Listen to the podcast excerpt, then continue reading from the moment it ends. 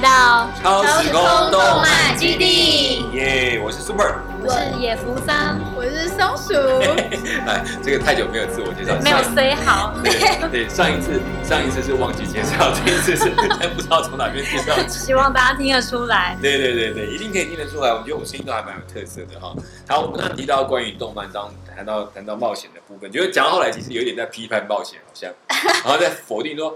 好像冒险故事里面都会把角色里面分等次啊，让我觉得那个是在我的可能心态上，因为做不成英雄，哦，就会觉得你为什么不看一看狗熊？那种概念，他太大众了啦，一直捧他，我们还是要说一说不同的想法。对对对，所以我想说，没关系，冒险大家一定都很喜欢看，包括我到现在还是很喜欢看冒险。虽然呃有这些想法，但我包括现在海贼王我还是会追。嗯，然后甚至火影的第二代到到了他的他的博人传，我还有在看。为什么？其实偶尔就是觉得突然看这有一种热血的感觉，就就至少觉得是安慰到。那我觉得本来看动漫就不是每一个都非要讲大道理才才 OK，所以我觉得其实慢慢只是比较理会到，就是说其实这就是画的故事，它必须有一个主角去把整个故事延续下去，不然永远的主角出来就死掉，我们也也就没有意思。比如说我们有一部有一个卡通在美国的。那我我忘，他应该是没有漫画，直接画成动画，叫《南方四剑客》。嗯，有没有听到里面有个叫阿尼的？嗯，每一集都要死，对？那你就觉得，嗯啊，就死了，就这样就死了，对，他就这样死了。那我觉得其实我也在，嗯，还好，就是在这个世界上，我们看到很多的不同的动物，它有一个不同的角度的呈现。当然，还是这些热血的，还是需要，就是要鼓励我们对理想、对自己的梦想有一些坚持，有一些努力。我觉得这还是好的现象，还是好的部分那我觉得热血很多时候，像像刚刚讲说，像火影啊，或者什么，他们出到第二代，或者可以那么延续。我觉得有一部分也是因为他们给主角就是很多 focus，对，所以你会有一种跟主角有很共感的感觉，很有共鸣。所以其实像很多那种。出了很久了，已经完结，可在后面还要再出第二代、第三代的时候，大家还是会去追，因为你就会有一种啊怀念我之前看的那个角色他怎么样，然后你会想要再去看他后续的发展。我觉得这也是那种热血冒险漫画蛮成功的原因。嗯嗯嗯，对，我觉得会是这样，因为你看看你会觉得，我觉得那种对我来讲，对我现在我讲，稍微有偶尔会有一种带有逃避现实的感觉。可能年纪大，有就想跳到另外一个世界做一点梦，有多好？这样。其实我觉得我们不是在批判冒险漫画，我们是在批判单视角的冒险漫画。对对对对对对，没错。果然是有学问的人讲出来就不 一 没有，我为什么会这么说？因为其实我我很喜欢的一个漫画家安达杜加，他的冒险漫画其实就不会这么的单视角。嗯。他每次在带出坏人的时候，其实他都会带出坏人的故事。那甚至呃，他从最开始呃二十世纪少年出来吧，嗯，然后他就有把呃负面的角色一些心理状态写出来。到后来他现在画野良神，其实我觉得他还蛮厉害的地方，呃，是他除了用一些角色去探讨，就是呃，因为他是用那个日本的一些呃众神，然后还有呃天照大神这些东西来画的。对，那呃，到中间他其实在探讨，就是那个最高的天照大神，那一定就是代表绝对的正义吗？还是有其他的东西存在？那还有就是呃，当不同的神之间发生冲突的时候，他们彼此的立场是什么？那坏人他的呃心境是什么？他是不是也有某方面的理想想要实现？对我就觉得他其实呈现了一个非常呃有机、非常丰富的视角。嗯，所以你刚刚讲的那个。有有后面的的那个安达神，安达杜加哦哦，OK，然后他的作品叫野良神，哦野良神，对这个作品我其实追很久，但是他呃应该休刊两三次了吧？那有一次他是说呃因为健康状况的因素，但是去年十一月他又突然休刊，然后就没有说为什么。但画完了没有？故事还没还没啊，好可惜。对我一直很期待，但是他就一直休。你会不会觉得像这样的故事其实看起来有一点辛苦？我不会诶，因为他他其实交代的很清楚。OK，对，只是说呃，我觉得可能会有一点辛苦的地方在于，他这些角色其实比较多，比较细琐一点，所以要呃最好是连着看，比较能够有连贯性，然后记得谁是谁。嗯嗯嗯，不然如果是就是呃照着他出的速度这样一点一点看一点看，中间一定会忘记。哦，所以他其实很很多线在发展。嗯，对。那那相对来讲，那这样子到最后他的。这个冒险的过程，其实很多的呃比如那种对打啦，或者是战斗，其实不是他的主体，他比较变得更多剖析他怎么会变成今天这样的一个一个人。一个一个角色，对，以角色为主。对，所以野良神那个是神明的神，神明的神。哦，OK，对，就是日本日本神道教的那些神。嗯嗯嗯。所以各种神。对，那他就在谈他们怎么会变成这种对立的角色，或者是这样的一个一个过程。然后我觉得他有一个设定还蛮不错，就是这些神明他们的武器是一些呃徘徊在人间没有办法进入轮回的人类的灵魂。那这些人其实他们。呃，留在人人间变成了不管是地府灵还是什么样的灵，他们其实都是呃不记得自己是谁，也不记得自己怎么死的。那反正只要他愿意跟这个神明缔结契约，他就可以变成这个神的武器。但是这个神会，这个神就是在缔结契约的瞬间会掌握这个人他是怎么死的。嗯，对。那呃，他还有另外一个就是呃叫做呃神明隐秘的什么东西，我有点忘记。对，那。呃，就是如果这个神或者这个武器，他知道了自己是怎么死的，嗯，那他就会受化，就是他会变成呃野兽，嗯，对，然后就没没办法再重新轮回。哦，那他那他就会脱离他的控制吗？还是说他会他就变得？呃，像是呃男主角他。最他呃刚出现最呃他小时候吧，应该怎么讲？因为神我不知道怎么样形容他的小时候。反正就是他好像还在刚刚初期的时候，对对对，萌生转转化的过程这样子。他拿到的第一个武器，对他拿到的第二个武器就是心生嫉妒，嗯，所以他就让这个神去告诉他的第二个武器他是怎么死的，所以他的第二个武器就就坏掉了。就不能用的意思。对，就是这个人他就崩溃了，他就他就他就想起来，就为为什么凭什么我是要这样死的？呃，对，然后反而到后来他就变成像野兽一样的东西，就不能控制了。对，他也不会。就他有点类似业力引爆那种概念。嗯，就是他突然好像崩溃掉，对崩溃掉之后他就失控了，失控他就不能在他的手上被他对。哦，那然后他就等于让这个神就少了一个武器，或者缺了一个武器。哦，用这个，可我我我我也觉得这样子。这样的过程嘛，也就是在在这个里面，好像其实穿插更多是会谈到这些人的生命的故事。对对，所以反倒不会谈到那个，嗯。所以我觉得他这个设定很厉害，因为他用这个设定去呈现不同的人跟神之间的一些嗯呃冲突张力，还有他们的背景。嗯嗯嗯。OK，我蛮有意思，他这其实还蛮好玩，就是这些人的灵魂有一种无奈感，然后就被这样操控在运用。可是这个里面又开始好像提到，在解掉每一个人的结就发生的过程，又回到他的故事的里面去。嗯，那其实这些神明，这个这样的故事的编排，其实有一点有一点不容易。其实对我们来讲，看有时候到底现在是看到这个人的故事，还是看这个神的故事，这个之间就很难去界分。嗯，会不会觉得好像就是这个神也被这个人的故事之间做了一些牵制？被他拉扯，然后就引动很多的一些一些情仇、爱恨这些东西。我觉得这还蛮好，就是这种冒险的东西，就比较是天上心里头的感觉，嗯，比较不像说面试上去跑到很多地方，然后就 focus 在角色他们心理状态了。对对对对，所以其实换讲冒险故事里面，我们在谈的很多的冒险这样的过程里面，其实也在牵动的，其实不是只是一个特别的环境或特别的对手。是他们其实往往都会牵动到他自己过去的经验，或者他过去的一些生活中的一些问题被拉扯出来、被勾出来，那他必须去解决、去面对。我我觉得，虽然就像我们在讲那个，虽然是很通俗，就是像《火影忍者》好，嗯，你知道那漩涡鸣人，我觉得他每次看到的过程，当然，我觉得那个所谓的根性，就他只要他认为他的忍术，就是只要坚持到底那种，就是可以的。除此以外，我觉得他一直在对付他自己小时候对自己的看法，嗯，他对他自己那种呃。被被讨厌啊，被被嫌弃，他甚至连他自己身上到底是什么，他都没有办法理解那个过程，那个探索的过程。所以不是的是他打赢而已，在包括他在里面一再的去去重新去看自己，去肯定自己的这个自己的生命的那个位置。我我觉得那个还那个是我看到冒险的另外一个层面。所以有时候我觉得再大一点慢慢看，已经觉得他不只是在告诉我说他打赢了什么东西，嗯，他可能是在胜过他自己在心里面的有一些对自己的控诉。那我觉得那点是我看到比较不一样。因为名人小说也不是说是最好的，就是最优等的。对，他其实反而跟佐助是不一样。佐助虽然他是好像他以角色上面来说他是配角，对，可是他比较厉害，他的比较多的一学就会，对，而且都很厉害，读者也比较喜欢。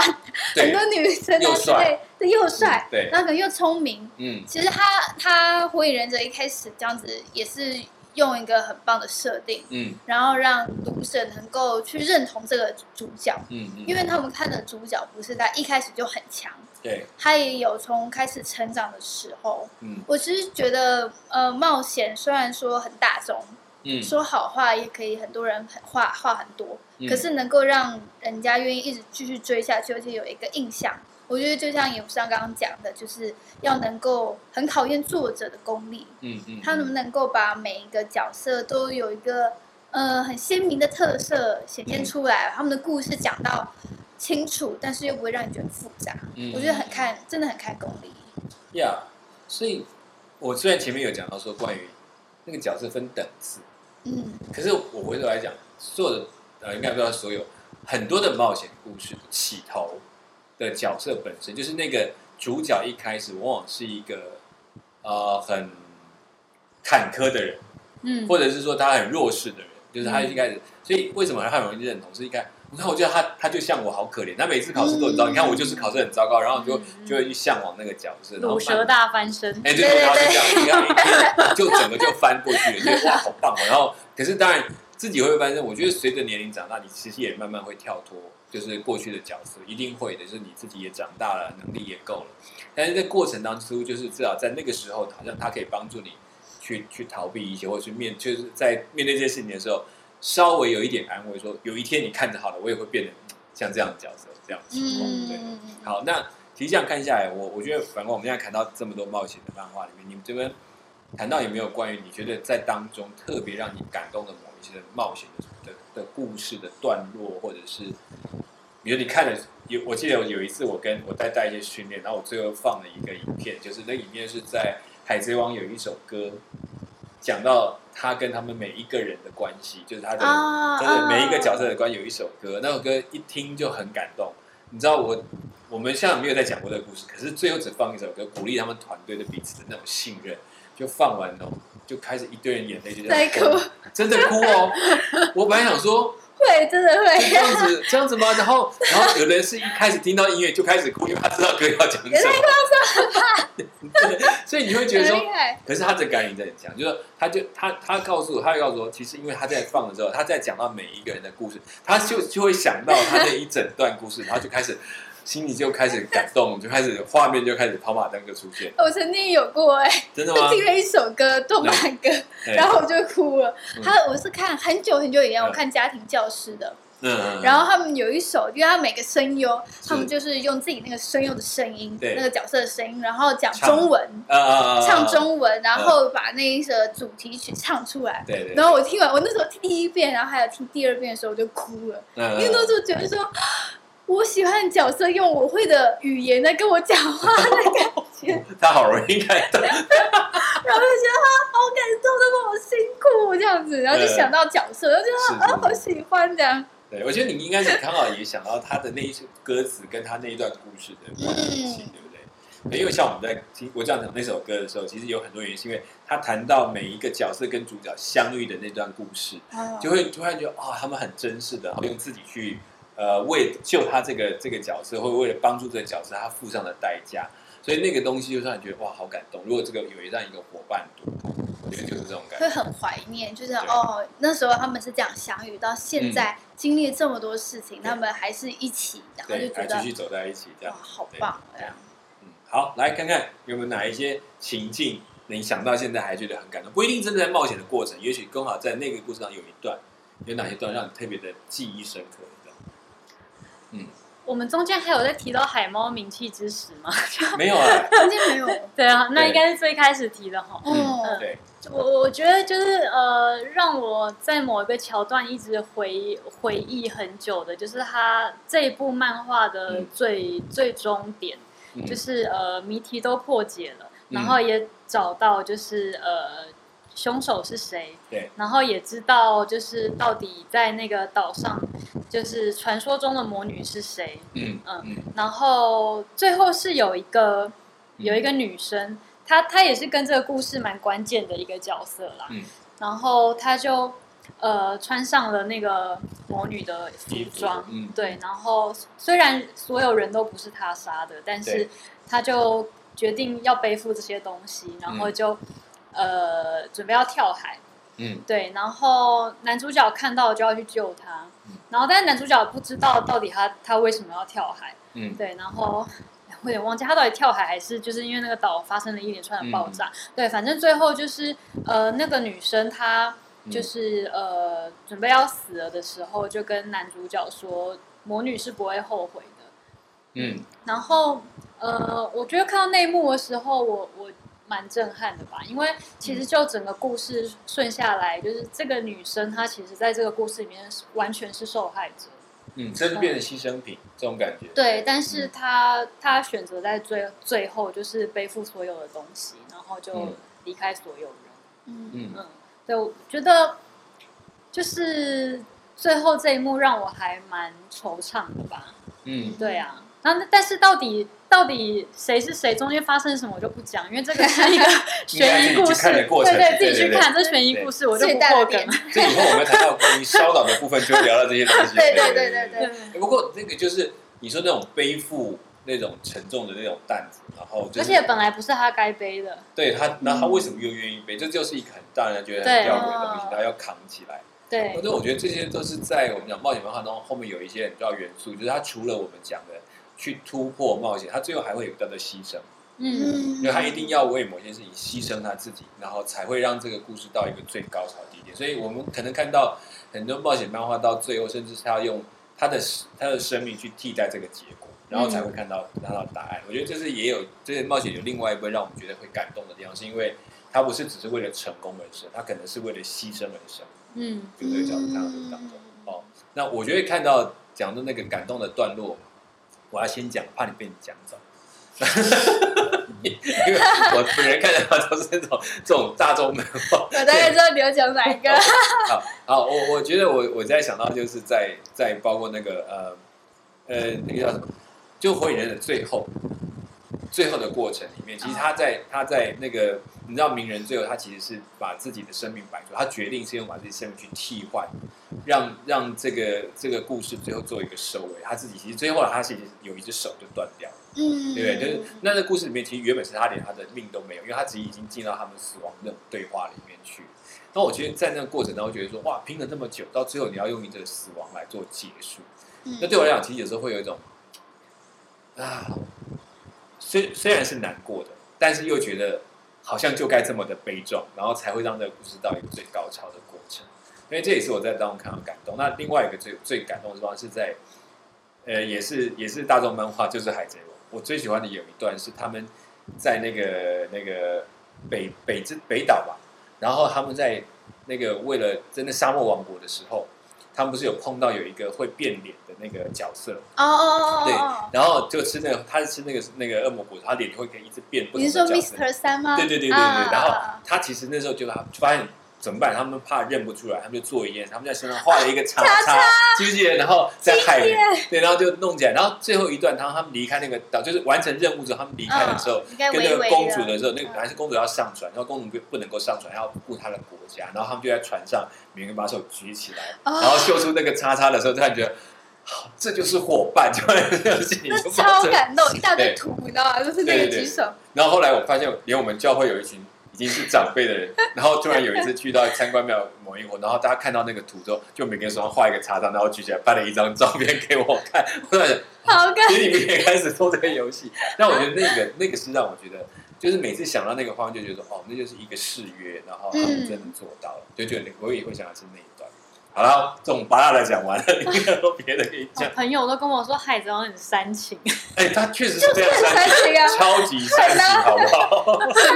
那黄金美丽号烧掉那一段也很煽啊。对，那个真的是他就是看了这个，然后才跟我说海贼王超煽情。就是很煽情。对，就可是冒险漫画里面没有煽情的东西，就觉得它其实就没有，就不热血啊。对，它一定要煽情才觉得哇，我也想这样子。血要是热起来，对，海贼王有点过度。太你确定吗？其实鬼灭也很煽情耶，真的吗？我觉得还好，真的，我觉得鬼灭反而还好，就是他没有到海贼王那个程度，嗯，海贼王太煽情。可是鬼灭的话很冒险，我觉得其实就谈到，就是他就是其实他有很多层面一直在为呃应该被敌对的角色的那边来讲话，然后我觉得那个主角本身也在这个过程当中，他其实不是在抱着要打赢他们的心态在做这件事情，所以这两个这其实又就跟我们。现在看过去讲的那些冒险就很不一样。那我们讲海贼王的冒险，我觉得是因为煽情，实在是因为你会看到他刻意要把那伙伴的那个热情点燃到最高点。然后发现哦，所以你看到他有，比如像我们在造那个司法岛的一段，罗宾，对不对？罗宾那一段也是。对呀，他光是说一句话，说我要活下去。大家开始眼睛就爆出来，射穿那一个旗子。对你第一次第一次觉得骗人不这么的英雄，因为他觉得这家伙都躲起来，但只有那一幕就觉得哇，这个真是太勇敢了。哎，说到这，好像里面真的有好多段都是哎，嗯，但是骗人不要离开船的那时候也是啊。他为了守护那个，打，对他居然可以跟跟那个呃鲁夫打的好像平手一样，对，就觉得 这到底是怎么样？所以他其实我觉得冒险嘛有很多东西，他不能太用道理去看他，因为你如果你用太用道，你就会觉得啊，这怎么可能呢？就会对平常的平常这个骗人部怎么可能跟鲁夫对打？嗯，来打到这种程度。对啊，我就觉得这是有意思的地方。我刚刚为什么会说到鬼灭？我觉得很煽情，是因为我最近最近刚好跟家人，我自己已经看过去电影院看过他的《无限列车》，可是我最近才跟家人在家里用 Netflix 看。对，哎，这样会不会？有应该没有那个问题吧？对，我们没有放出来，没关系。呃，OK OK。然后我们用 Netflix 看，然后因为说煽情，就说到一定要说到大哥没有死这个东西。嗯哼，就是最后一段。原著哎，你你看过吗？没关系，没关系，没关系，因为我们现在都是已经播过的东西。对对对对。大家就是自己去看哈，如果就是没有看过，可以逼掉这一段，就是那个严柱死掉那边那一段那个热血的喊话，嗯，我觉得就还蛮煽情的。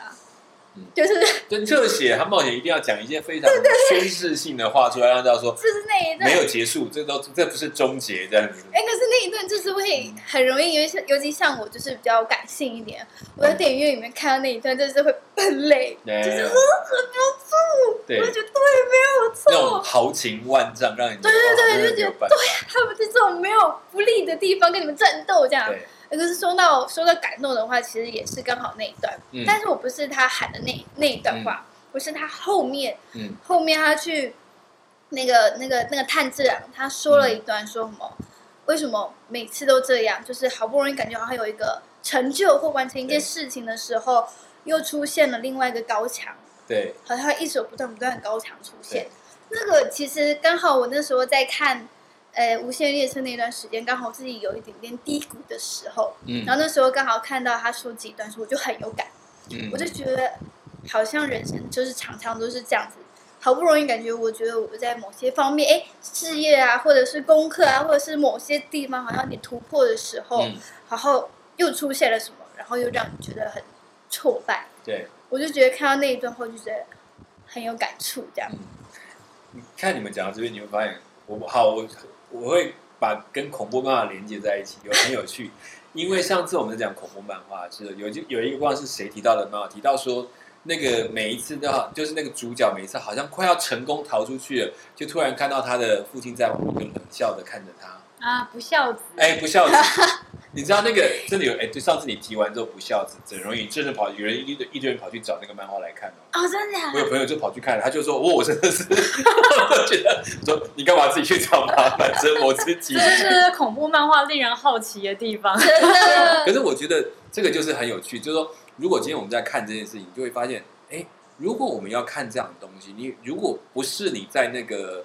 那那就是，我们就把做对照，冒险漫画就反过来，就说，当你每一次看到高墙之后，你突然就有另外一个心理勇气去面对它，觉得后面一定有希望。可是恐怖是反过来，就是你每次好不容易有希望，就突然告诉你说后面还有一道墙，你来看看它，你能够胜几次。所以，我我其实为什么会想把这两个拿来谈，是因为我总觉得冒险跟恐怖之间其实就有一线之隔。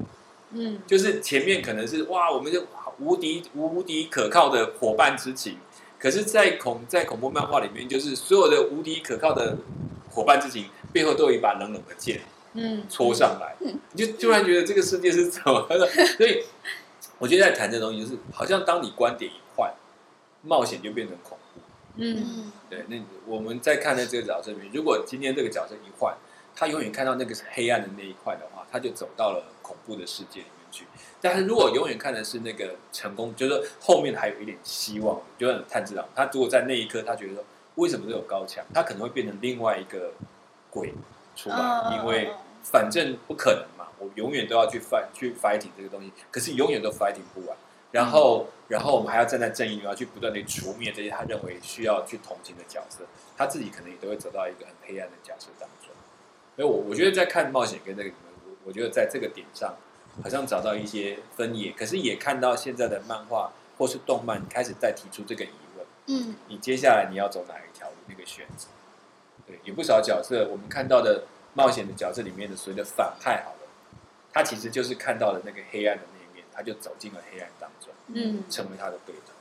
这跟我最近，因为我最近刚好在追，嗯，虽然他已经呃出很久了，所以我最近才在看，就是看那个《我的英雄学院》。啊，我的英雄学院。嗯，然后其实有一段，因为它里面也是有正派跟反派嘛，嗯嗯。可是我觉得它里面有个角色，我觉得非常的特别，然后也蛮令人印象深刻，就是英雄杀手，嗯这个角色。对。因为其实很多时候，很多那种漫画很容易会把就是哦，就正义。就是帮助人、拯救人，对，然后，然后那个呃，坏人就是杀人、破坏什么之类。可是他那个英雄杀手很奇妙，他就介在这两个中间点。嗯，他的理想是好人，他的行为是坏人。嗯，就是他里面像主角，他里面就有说到一句话，他说他能够理解英雄杀手，可是他不认同他。嗯，他把理解跟认同这件事情，把它就是特别分出来。对，嗯。所以我觉得是这个这个，因为我刚好最近在看到这一部，所以比较印象深刻。然后我就想到这件事情，我就觉得他呃，因为最我就是现在很多漫画其实越来越多，就是开始会讲，就是比较多越来越细节的东西。嗯，像是我觉得我英雄学院也是很多人很多人喜欢。我自己一开始看的时候也会觉得哦，好像就是普通的热血漫画，就是主角很弱，然后莫名其妙获得强大力量，然后之后变强之类。可是后面看到目前的时候，我终于知道为什么。我英雄学院真的会那么多人喜欢，是因为他真的把不只是把呃更多坏人什么好人之间有更多的一些层次，然后再加上他连好人要如何变成英雄，嗯，他不能只是把想说英雄成为他的终点，他要想的是自己个人终极的目标，嗯嗯，其实就很像我们在人生过程当中，你不能只一直说我只是想要赚钱想赚钱，你要想到一个就是你如何赚钱，跟你赚钱之后你要做什么。嗯，你真正的目的到底是什么？对对对，不是为了那个 number 在手上再去拼而已。所以我觉得他他他是一个还蛮把人很多要去思想自己，然后跟一些分明分门别类有不同的人算，但是还是有不同做法、不同认同法，还有你愿不愿意去用他站在他的角度去想事情。嗯，他把很多的事情都画出来，可是又不会让你觉得很复杂、很混乱。我觉得就是我最近看，我觉得。蛮印象深刻这个点。我的英雄学院其实后来的几个重点角色，像那个讲说那个那个所谓的英雄杀手，他其实正在他在做另外一件事，他也在在戳破所谓的成为英雄这件事情。就是说，你为什么要成为英雄？如果你成为英雄，只是成为更多的，因为他们在处在世界里面是把英雄标价，对对，他们去处理所有案件拿多少钱，然后如果越高等的英雄就越怎么样的。但是慢慢，他其实也在否定说：你们忘掉你当初成为英雄的初衷。你们虽然是一些特殊的人物，你要你有特殊的能力，但你的目的不是只是为了因为有这个能力，所以你就优先的可以去啊获得很多的资源，而是问你哪一个你是怎么样运用它，然后你到底为什么要成为一个保护人的人的那个角色？我觉得这些东西都是蛮值得探讨。就是说，他其实都在把英雄的把我们过去的所谓的冒险，你要成为一个英雄之后的那个心态。也讲出来，也许我真的成为一个英雄，可能我的目标是能够让更多人给我拍手，或者有更多人给我支持。可是回到你最初开始理想，去用你的能力或者你的方式去帮助一个人，最简单的原因是因为你看到一个呼救的眼神，嗯，你想去在这当中冒险去玩，去帮助他，即便牺牲自己，因为其实原来的主角就有个特质，他看到了危险，他做一件没有办法控制的事，就会冲进去，想去帮人家，结果也忘记自己能不能做得到。然后这个过程当中，我觉得还是回到那个看到人的需要就想去做一点事情的那个想法。我觉得那个东西还回到他英雄的本质。所以回来讲这个冒险，换一个角度来看，看起来冒险这件事情。不是只是有危险就去，是有一些目的性的。就是我们在讲冒险的这个内容上，你发现它这都会对有一些不只是为了自己的成长或升级有意义的事情，它还带有一些其他的东西。嗯嗯，对。所以换个角度来讲，你们自己也会去冒险吧？你做过最冒险的事情是什么？有没有？你们自己有做过最冒险的事情？自己现在回头想一想，有没有发生过这样的事情？曾经尝试过的，比如应该蛮多的吧。但是因为我因为以前家我以前比较嗯比较乖嗯，然后以前也比较没有想要说要去做什么。我其实算是大学之后嗯，然后比较常出去外面，然后才会想要做一些。我会我会想说想要列一个清单嗯，然后希望能够达成什么达成什么达成什么。就是也会有这种想法，其实也不只是出去做什么事情，嗯，有时候可能是希望能够达到某个目标，对，其实也算是一种冒险，或者是看到自己某些方面的成长，就会觉得我自己有在这个部分上面说冒险，跟说是就是有有学习，然后有更成熟这样感觉，嗯，其实就是挑战，嗯，对，也不知道你有吗？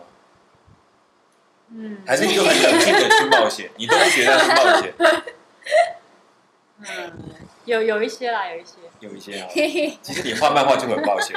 我也觉得。我其实我看你在看，我觉得我也很冒险。从从你连读者在哪里，或者说，比如说我有一些已经画了某些小本，然后大家在看了，然后流传，然后再去画。很少画家一开始画画一个长篇的。对啊，很累耶，真的很累。你看我，你自己看，我们所有的漫画家都是从短篇开始吧。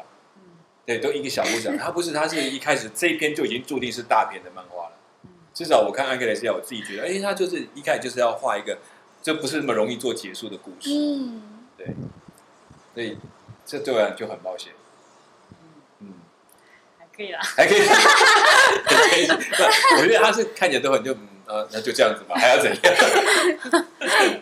OK，我谈到我为什么要谈到这些？其实我觉得冒险是我们其实真的讲起来。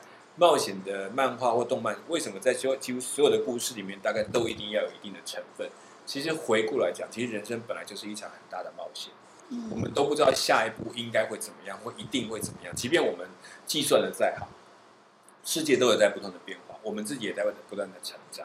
但我觉得它只是体现一件事情，就是我们回头来讲，每一个人都期望自己成长。可是你想要成长，都必须经过一次冒险，或者一个尝试，一个挑战。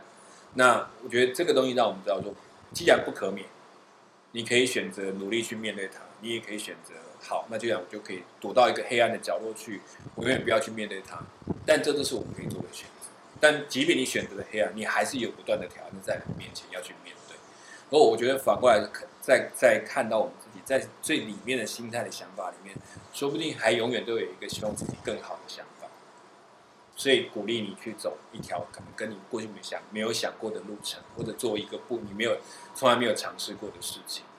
我觉得这件事情也鼓励每一个人吧，就是不要放弃，也不要怕这个的这个东西，因为希望更好是人是里面一个很很重要的一个一个动力。那如果你真的因为这样必须做一些冒险的决定或冒险的想法，我觉得即便后面还是会有别的高墙，但至少你曾经翻过这一座高墙。在下一座的面前，你至少你知道可以怎么去应对它。不主要是你就，呃，我们可以胜过，不见得可以胜过所有的高墙，但至少那个让我们佩服的不是你胜过的高墙，是你面对的那个高墙。我觉得大概就是我自己想，你们突然讲很神圣的 感觉。说的很好，啊，突然煽情了起来。觉得什么叫煽一下情啊？热血喊话下，你知道为什么要这么热情？你知道因为最近刚开完奥运，就觉得热血，加油，加油！哎，接下来成绩很好，成绩很好，我看，我看，我一定要把它拉回来。而且，而且我鼓励大家，接下来的帕奥如果大家有机会能够继续的看下去，那是更激励人心的。因为接下来怕的是，就会过去所讲的残障奥运。嗯，你会看到你真的没有办法想象，一群人他们的高墙比我们想象的还要高几百倍，但他们一阶一阶的爬过去，让你真的看到震撼的那种画面。所以，我我觉得倒不是要煽情，其实人生本来就需要多煽一下热情，然后可以勇敢去面对这个人生。所以看冒险漫画，但其实我们也在寻求自己生命当中勇敢去面对自己生命高强的那个那个勇气。嗯，我不论成败，对，我们都平凡嘛。那其实不是成败，是愿意去面对，这个真的就就很很值得去去去去鼓励的哈。嗯，没错。OK，好，那我们今天讲到这边，大家回去可以继续热血一下。那接下来我们要谈的漫画是什么呢？好，我们今天在线上聊了一下，下一次我们应该会谈到是关于运动的漫画。嗯，我们接续一下奥运的这个精神，来看看运动的漫画。其实运动大家跟热血都跑不了关系。运动也很热血。对，运动通常就一定要十分热血，所以。你怕煽情？我们俩下次会更煽情。有点，我没有怕煽情，而且我运动也不错，就稳扎稳打。好，OK OK，好。所以，但是这些东西是，我觉得它是自然的热血，也鼓励我们，就是就很多东西就是它非得有这么一点热血才能够冲得出去，不然的话可能就停在原地。其实热血梦想真的就是生命的一种能量跟动力啊！没有这个，你就会变成非常死气沉沉，什么事情都不想做。所以，丰富的人生其实。通常都不是平顺的人生，都是充满坎坷的人生。哦，好，那我们希望下一次我们来谈的关于运动的漫画，有更多的跟大家分享的机会。那我们今天的节目就到这边，我是 Super，我是野福桑，我是松鼠，我们下一次超时空动漫基地再见喽，拜拜。